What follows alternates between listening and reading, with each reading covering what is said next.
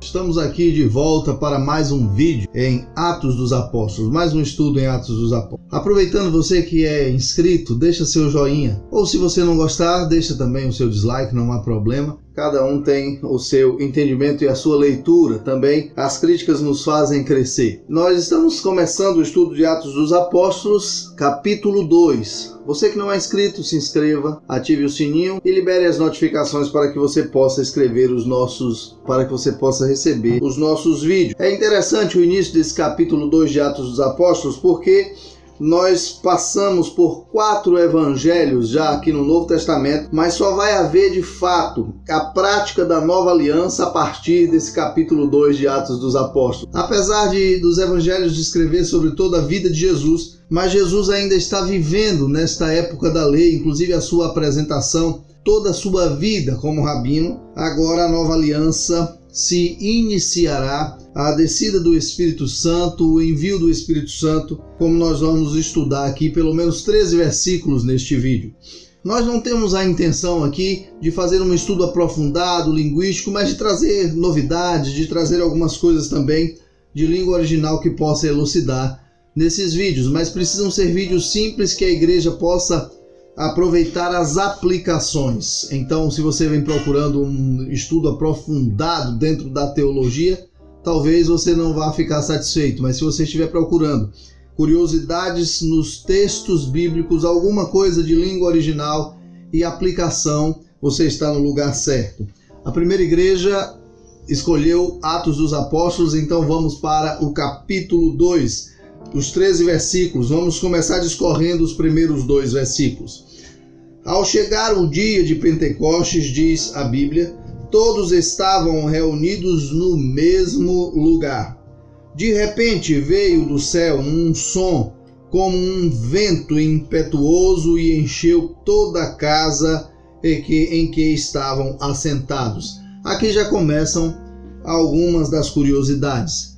Primeiro, chegado o dia de Pentecostes. Sabemos que Jesus estava alguns dias depois da sua ressurreição conversando com os discípulos, trazendo orientações, tra é, e tiveram algumas aparições. E agora, depois da sua assunção, nós vemos Pedro no seu discurso lá no capítulo 1, a substituição de Judas por Matias, e aqui no capítulo 2 falando que em chegado o dia, ao chegar o dia do Pentecostes. O que significa Pentecostes? Pentecostes significa quinquagésimo. Mas o que é que está acontecendo aqui? É uma festa da colheita, uma festa que acontecia 50 dias após a Páscoa, 50 dias após a festa dos pães ázimos. Era a comemoração da saída do Egito, da instituição da Páscoa, com, comendo o cordeiro, e Jesus então é a nossa Páscoa. Jesus foi sacrificado na Páscoa como o cordeiro pascal e aqui agora está completando 50 dias da sua morte e logo após a sua morte, ressurreição e aparição entre os discípulos. Então o que está acontecendo é uma festa em Israel, das festas que aconteciam. Para nós entendermos as festas, primeiro precisamos entender o Shabat, o descanso. Seis dias trabalharia, como estava lá na lei, e o sétimo era o descanso do Senhor teu Deus. Era um dia consagrado de dedicação a Deus. Também havia o Shabá da terra, ou seja, o descanso da terra, o ano sabático, o ano de descanso da terra. A terra trabalharia ou daria o seu fruto, seria trabalhada durante seis anos, e no sétimo ano esta terra descansaria, produzindo apenas o que nascesse de forma natural sem ser trabalhada e sem ser semeada.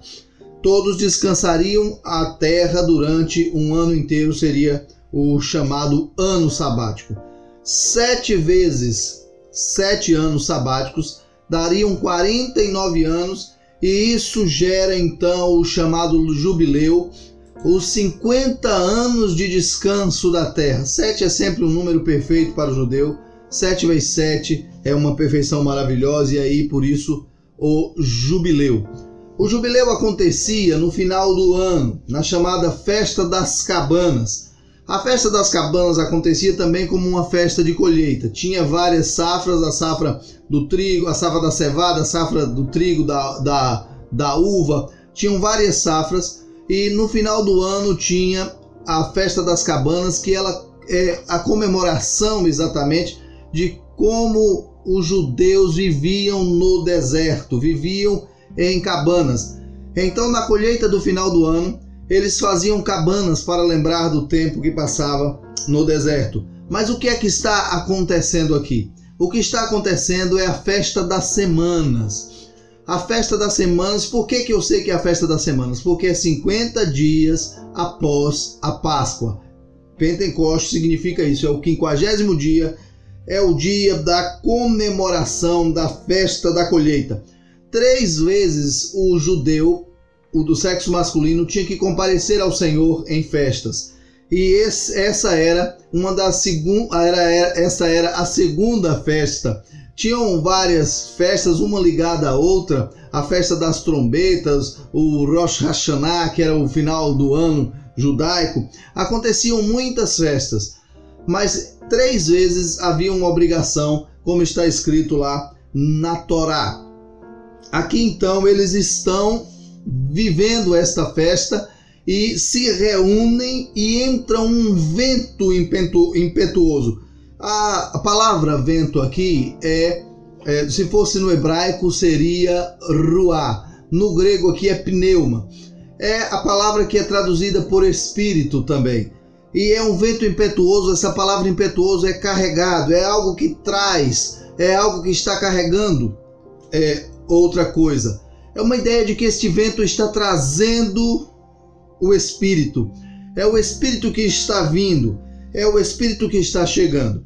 E logo em seguida, no verso 3, vai dizer assim: E apareceram umas línguas como de fogo, distribuída entre eles, e sobre cada um pousou uma. Eu fico pensando na forma desta língua como de fogo. Algumas traduções diz como uma língua de fogo. Eu não imagino que tenha sido, um, tenha sido o desenho de uma língua, mas algo flamejante, algo brilhante. É como é como o selo do Espírito que deixa a gente mais brilhante, deixa a gente diferente, deixa a gente com um semblante diferente. Todos percebem que nós estamos diferentes, que nós somos de alguém, que nós somos do Senhor.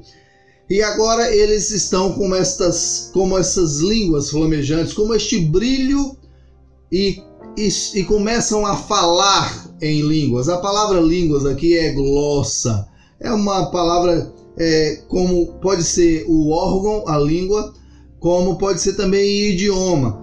E eles começam a falar em idiomas. Por quê? Porque tinham pessoas ali de várias regiões tinha pessoa, tinham pessoas que estavam vindo como judeus prosélitos e judeus da terra para a comemoração do Pentecostes, a comemoração do quinquagésimo dia, a comemoração da colheita, os 50 dias após a Páscoa ou a festa dos pães asmos. No verso 5 diz o seguinte: no verso 4 diz: Todos ficaram cheios do Espírito Santo e começaram a falar em outras línguas conforme o Espírito lhe concedia que falasse. É um evento diferente, é um evento inaugural, é um evento para trazer o querigma, para trazer a proclamação da palavra a partir agora da nova aliança, a partir da aliança do sangue de Jesus que foi derramado em resgate por cada um de nós. Lá no verso 5: estavam em Jerusalém judeus piedosos de todas as nações que há debaixo do céu.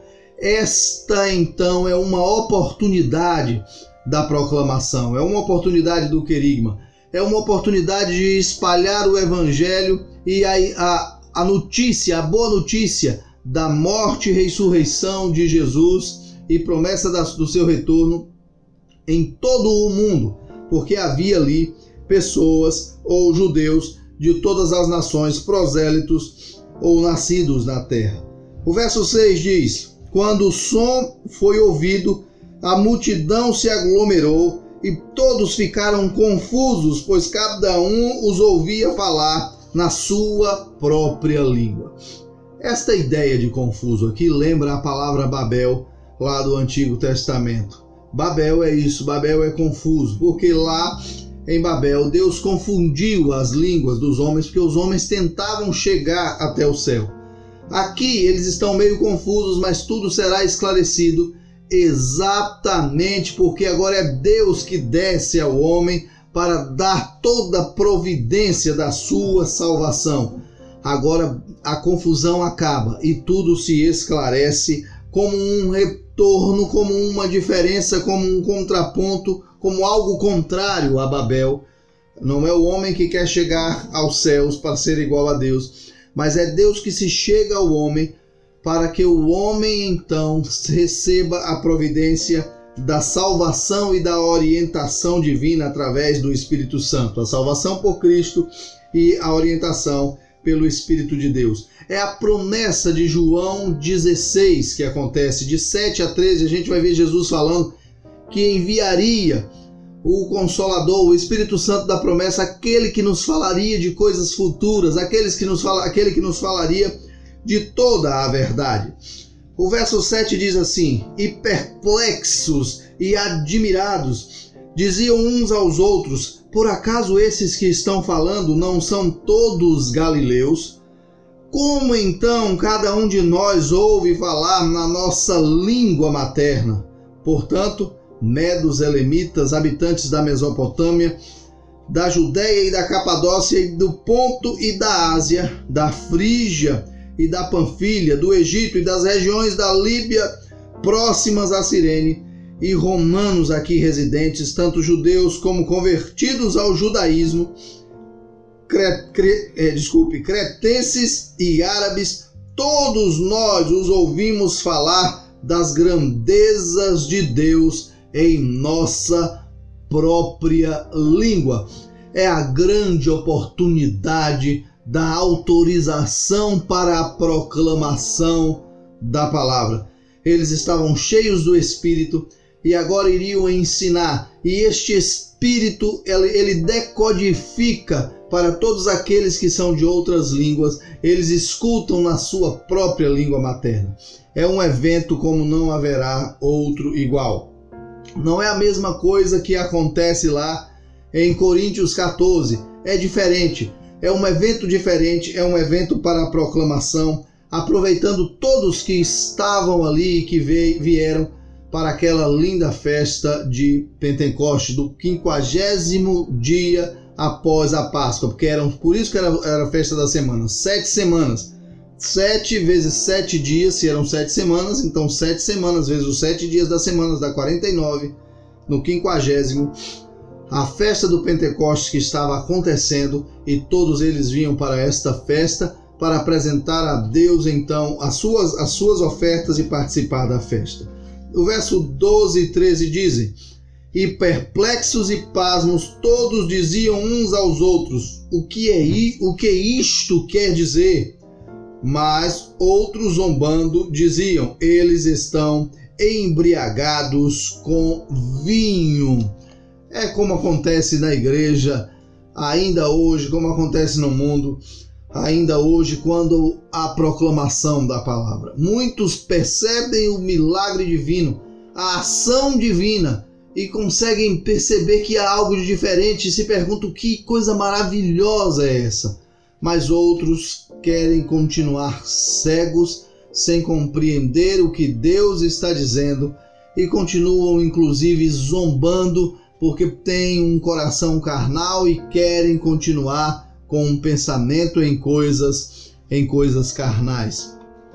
Muitas, muitos textos no Antigo Testamento poderíamos trabalhar a respeito da presença do Espírito. Mas um texto clássico é o texto de Joel, capítulo 2, um texto muito interessante que é um texto profético, é uma profecia deste dia que está acontecendo aqui em Atos 2.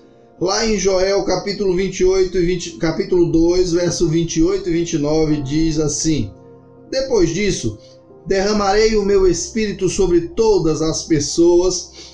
Vossos filhos e vossas filhas profetizarão, vossos velhos terão sonhos, vossas jovens terão visões, vossos jovens terão visões. até sobre os servos e sobre as servas derramarei o meu espírito naqueles dias. Agora não há diferença entre judeu, grego, entre servo e senhor. Agora todos recebem do mesmo espírito. Também lá em Ezequiel, capítulo 36, verso 26 e 27, diz o seguinte: capítulo 36 de Ezequiel, versos 26 e 27 dizem assim: Também vos darei um coração novo, e porei um espírito novo dentro de vós. Tirarei de vós o coração de pedra, e vos darei um coração de carne. Também porei o meu espírito dentro de vós, e farei com que andeis nos meus estatutos, e obedecereis os meus mandamentos, e os praticareis este coração de pedra que é tirado é porque ele será convencido pelo Espírito de Deus que está escrito na promessa de Jesus, escrita por pelo evangelista João, que citei agora há pouco. Jesus diz assim: Todavia digo-vos a verdade, e para o vosso benefício é para o vosso benefício que eu vou. Se eu não for, o consolador não virá a vós mas se eu for, eu vos eu o enviarei. E quando ele vier, convencerá o mundo do pecado, da justiça e do juízo. O coração duro será quebrado num coração transformado num coração de pedra. É o convencimento do Espírito Santo. Do pecado, porque não crê em mim, da justiça, porque vou para o meu Pai e não me vereis mais. Do juízo, porque o príncipe deste mundo já está condenado. O 12 e o 13. Ainda tenho muito que vos dizer, mas não podeis suportá-lo agora. A mensagem profunda não podia ser suportada naquela hora e muito seria dito pelo próprio Espírito. Aí o 13. Quando, porém, vier o Espírito da verdade, ele vos conduzirá a toda a verdade e não falará de si mesmo, mas dirá o que tiver ouvido e vos anunciará as coisas que hão de vir. Nós já vivemos esse tempo, o tempo da presença do Espírito de Deus em nós, porque Jesus veio, morreu por nós em resgate pelo nosso pecado. Jesus ressuscitou, nos orientou, ascendeu aos céus e agora, e, e aqui no capítulo 2, envia o Espírito Santo da promessa. Aquele que, segundo Paulo escrevendo aos Efésios, cela-nos e diz: Este é meu. Você que tem o Santo Espírito de Deus, você que é uma pessoa convertida ao Senhor, você tem um dono, você é filho de Deus, como diz a carta aos Romanos, somos filhos por adoção. O Espírito nos adotou como filhos.